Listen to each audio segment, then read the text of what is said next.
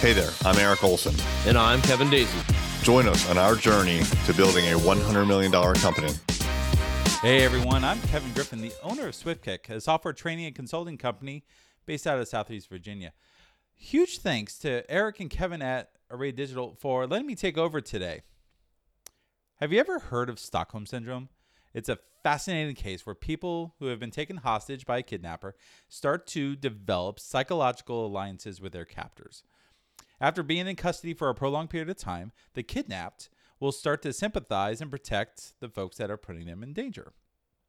If you're out there running a freelance business or even a small agency, it can be easy to fall into the trap of the quote, Stockholm client. Well, what do I mean by this? When you're starting out, it is really easy to jump on every opportunity that comes across your desk. You will hoard clients. You will bend over backwards to help them. You might give unnecessary discounts. You might respond to issues within minutes, even after hours.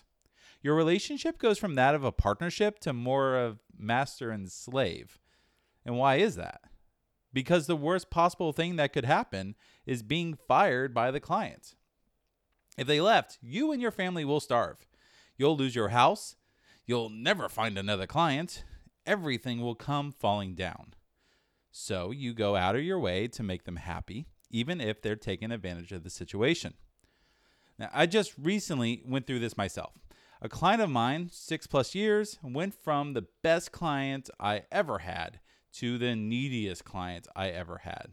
I worked 10, 12 hour days to try to keep their expectations met, and I always seemed to fall short. There were even in person meetings where I was verbally yelled at and reprimanded by the project stakeholder in front of all their employees. There wasn't a way I could win, but I kept moving forward with the clients. And every person I've told this story to, they ask me, Kevin, why haven't you fired them? And it's because they were a Stockholm client.